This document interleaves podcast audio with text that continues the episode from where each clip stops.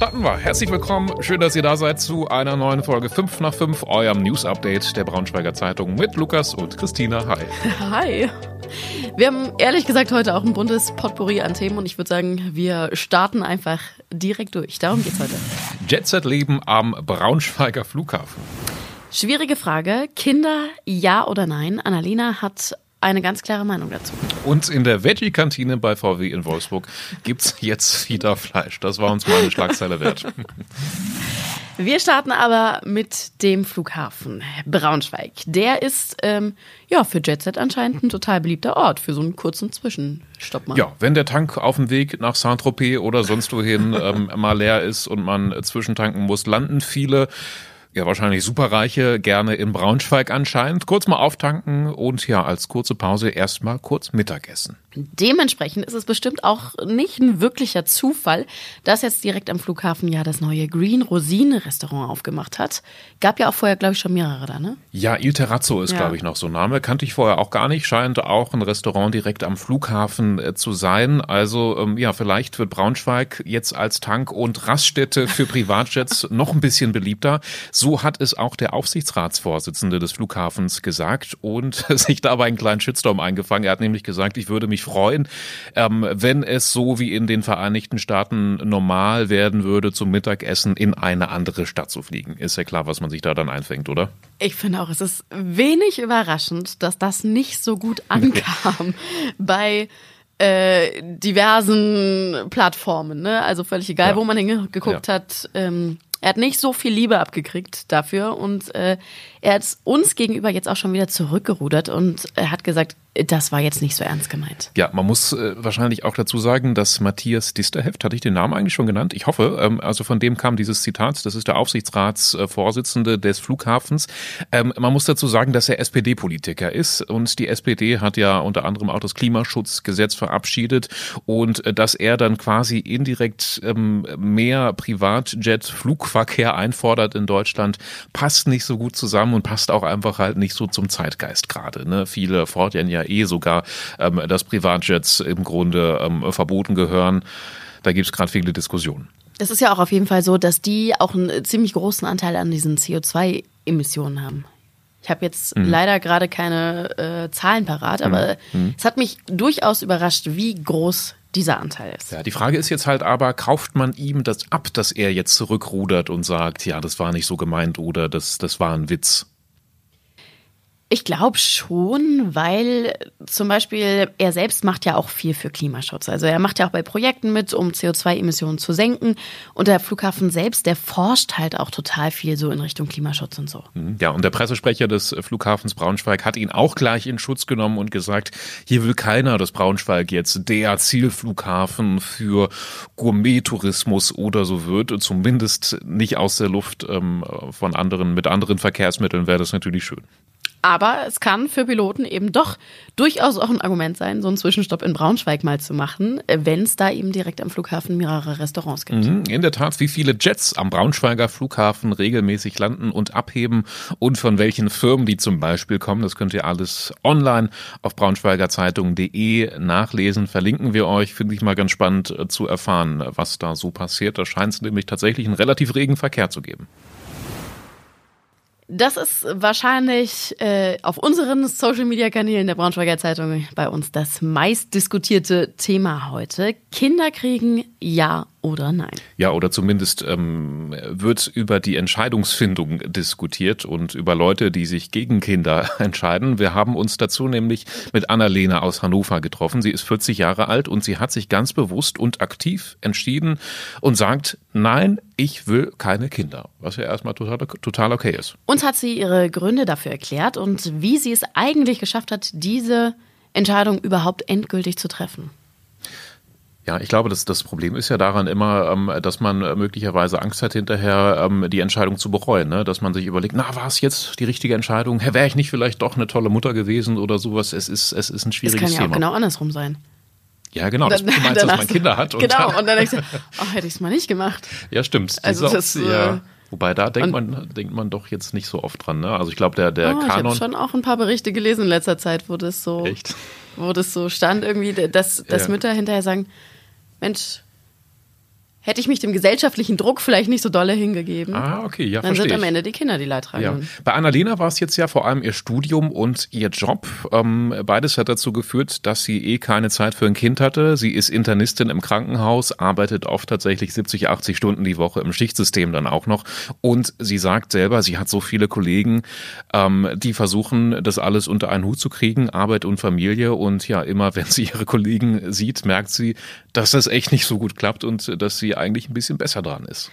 Genau, sie meint eben, sie will nicht fremdbestimmt sein und einfach ihr Leben leben, so wie sie darauf Bock hat, anstatt immer zum Beispiel zu einer festen Zeit Essen zu machen, mhm. das Kind ins Bett zu bringen und so weiter. Ähm, wir wissen alle, was sie meint. Es scheint also für sie erstmal eine ganz klare Entscheidung zu sein, zu sagen, nein, ich will eben keine Kinder und das ganz bewusst. Ja, und jetzt kommt eben noch der Punkt, man weiß ja nie, wir haben es gerade schon gesagt, ob man diese Entscheidung später bereut. Ist man später vielleicht einsam, wenn man keine Kinder hat? Das sind so Fragen, die sich Annalena gestellt hat. Wie ist das denn, wenn der eigene Mann vielleicht später doch nochmal Kinder haben will? Auch das kann ja passieren. Sie ist sich zu neunundneunzig Prozent sicher, sagt sie. Ein Prozent lässt sie noch offen. Ein Prozent, aber ich glaube, das ist immer offen, würde ich ja, jetzt einfach ja. mal behaupten. Aber was ich mega spannend finde, ist, es gibt mittlerweile Seminare zum Thema, will ich Kinder, ja oder nein? Finde ich richtig krass. Da würde ich gerne mal mitmachen. Also das würde ich mir gerne mal anschauen. Vor allem geht's dann, es ist ja, muss ja ergebnisoffen sein. Ne? Es muss ja für jeden im Grunde dann das rauskommen, was für ihn oder sie am besten ist. Also es nicht nur gegen Kinder, sondern vielleicht auch jemanden für Kinder überzeugen. Ja, es, ist, es wäre auf jeden Fall spannend, wie Annalena es auch ohne Seminar geschafft hat, sich zu entscheiden. Das lest ihr in unserem Text, verlinken wir euch natürlich in den Shownotes. Und das war heute sonst noch wichtig, Rückzieh bei V W. Die Veggie-Kantine im Hochhaus des V W-Werks bietet wieder Fleisch ein. Quasi ein, eine Niederlage für die linksgrüne Öko-Meinungsdiktatur. So würde ich es bei Facebook in den Kommentarspalten vermuten. War das nicht damals auch irgendwie eine Riesendiskussion? Sogar Gerhard Schröder hat sich irgendwie das war ein Riesending äh, damals. zu Wort gemeldet ja. und ein Recht auf Currywurst eingefordert. Ich erinnere oder mich ganz sowas. genau daran. Ja, das war das ging also, bundesweit ähm, genau. durch. Die Schlagzeilen, glaube ich, das Also, Thema. Obwohl es ja eigentlich nur so jetzt dieses eine Ding da in Wolfsburg war. Ja, ja, es gibt ja bei V W, im, im Werk gibt es, glaube ich, Dutzende Kantinen oder Lokale oder sowas. Ne? Und es ging jetzt nicht darum, dass überall Currywurst verboten wird. Ne? So, so wurde es dann durch die Medien ja ein bisschen ja, genau. aufgebauscht. V W verbietet die Currywurst. Ja. Genial. Dieses Lokal jedenfalls bietet jetzt halt auch wieder, doch wieder ähm, Fleisch- oder Fischoptionen an, ähm, so dass jeder selbst entscheiden kann. Das war ein Wunsch der Belegschaft, heißt es, dass man da auch wieder Fleisch und Fisch bekommen kann. Ich glaube, damals war es Herbert Diess, der das eingeführt hatte. Der meinte, ja, da muss jetzt nur noch Veggie-Zeugs hin. Im Kreis Wolfenbüttel hat es einen schlimmen Unfall gegeben. Auf der B sechs bei Havala, da ist ein L K W und ein Auto, die sind zusammengekracht. Der Fahrer des Autos ist eingeklemmt worden und die Feuerwehr musste ihn dann befreien. Ja, zum Glück ging es dann ganz schnell. Ähm, der Feuerwehr sei Dank. Ein Rettungshubschrauber war auch dabei, um den verletzten Fahrer zu versorgen. Wie genau es zum Unfall kam, ist noch unklar. Die B sechs am Gasthaus Nauenburg war für mehrere Stunden gesperrt. Ich finde es immer wieder beeindruckend, wie schnell dann gleich so, so viele freiwillige Feuerwehren aus der ganzen Gegend anrücken. Also jetzt in diesem Fall waren zum Beispiel die Wehren aus Bad-Eckenstedt, aus Seelde, aus Kleinelbe, aus Heere und aus oh Havala am Start. Also Wahnsinn. Dazu da noch die Berufsfeuerwehr Salzgitter. Ich finde das wirklich erstaunlich, weil vor allem das sind ja alles freiwillige, freiwillige Feuerwehrleute, die dann alles stehen und liegen lassen und dann gleich aus allen umliegenden Ortschaften. Großen Respekt.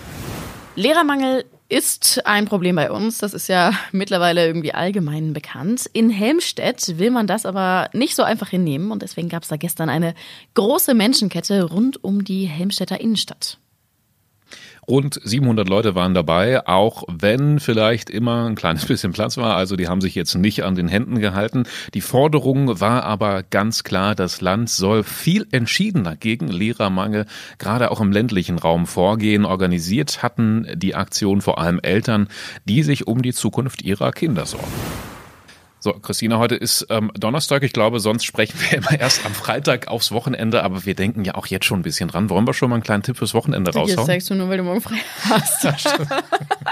Ja, okay, für mich ist jetzt schon Wochenende eigentlich. Lukas startet heute schon ins Wochenende. Aber ja. komm, machen wir trotzdem. Ja, nee, ich habe einfach mal einen guten Tipp, den ich gern schon raushauen würde. Ich war letztes Jahr nämlich zum aller, aller, allerersten Mal auf dem Riddagshäuser Dorfmarkt in Braunschweig und der findet jetzt am Wochenende wieder statt und ich bin ein Riesenfan.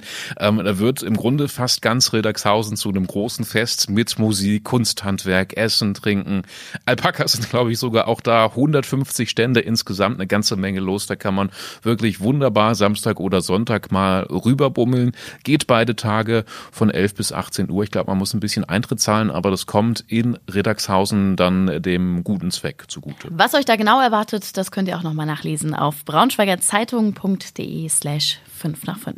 Ja, und ich habe noch eine tolle Sache, für die ich irgendwie, von, von der ich gerade begeistert bin. Du hast dich schon übers Wochenende informiert, ne? Ich mache hier so ein bisschen, ich setze hier nochmal kurz die Themen. Ich habe noch eine coole Idee in Peine nämlich gefunden. Auf dem Marktplatz gibt's am Wochenende einen Techno-Workshop. Ich höre eigentlich gar nicht so richtig Techno-Musik, aber das fand ich total cool. Da sind D Js aus Peine. Ich glaube, es gibt in Peine echt so eine kleine Techno-Szene. Die sind da vor Ort auf dem Marktplatz und bringt dir quasi Techno bei. Das klingt gut. Viele von meinen Freunden äh entdecken das gerade für Ach, sich. Tatsächlich, ja. ja, ja, ja, ja. Es kommt, kommt glaube ich, so ein bisschen wieder.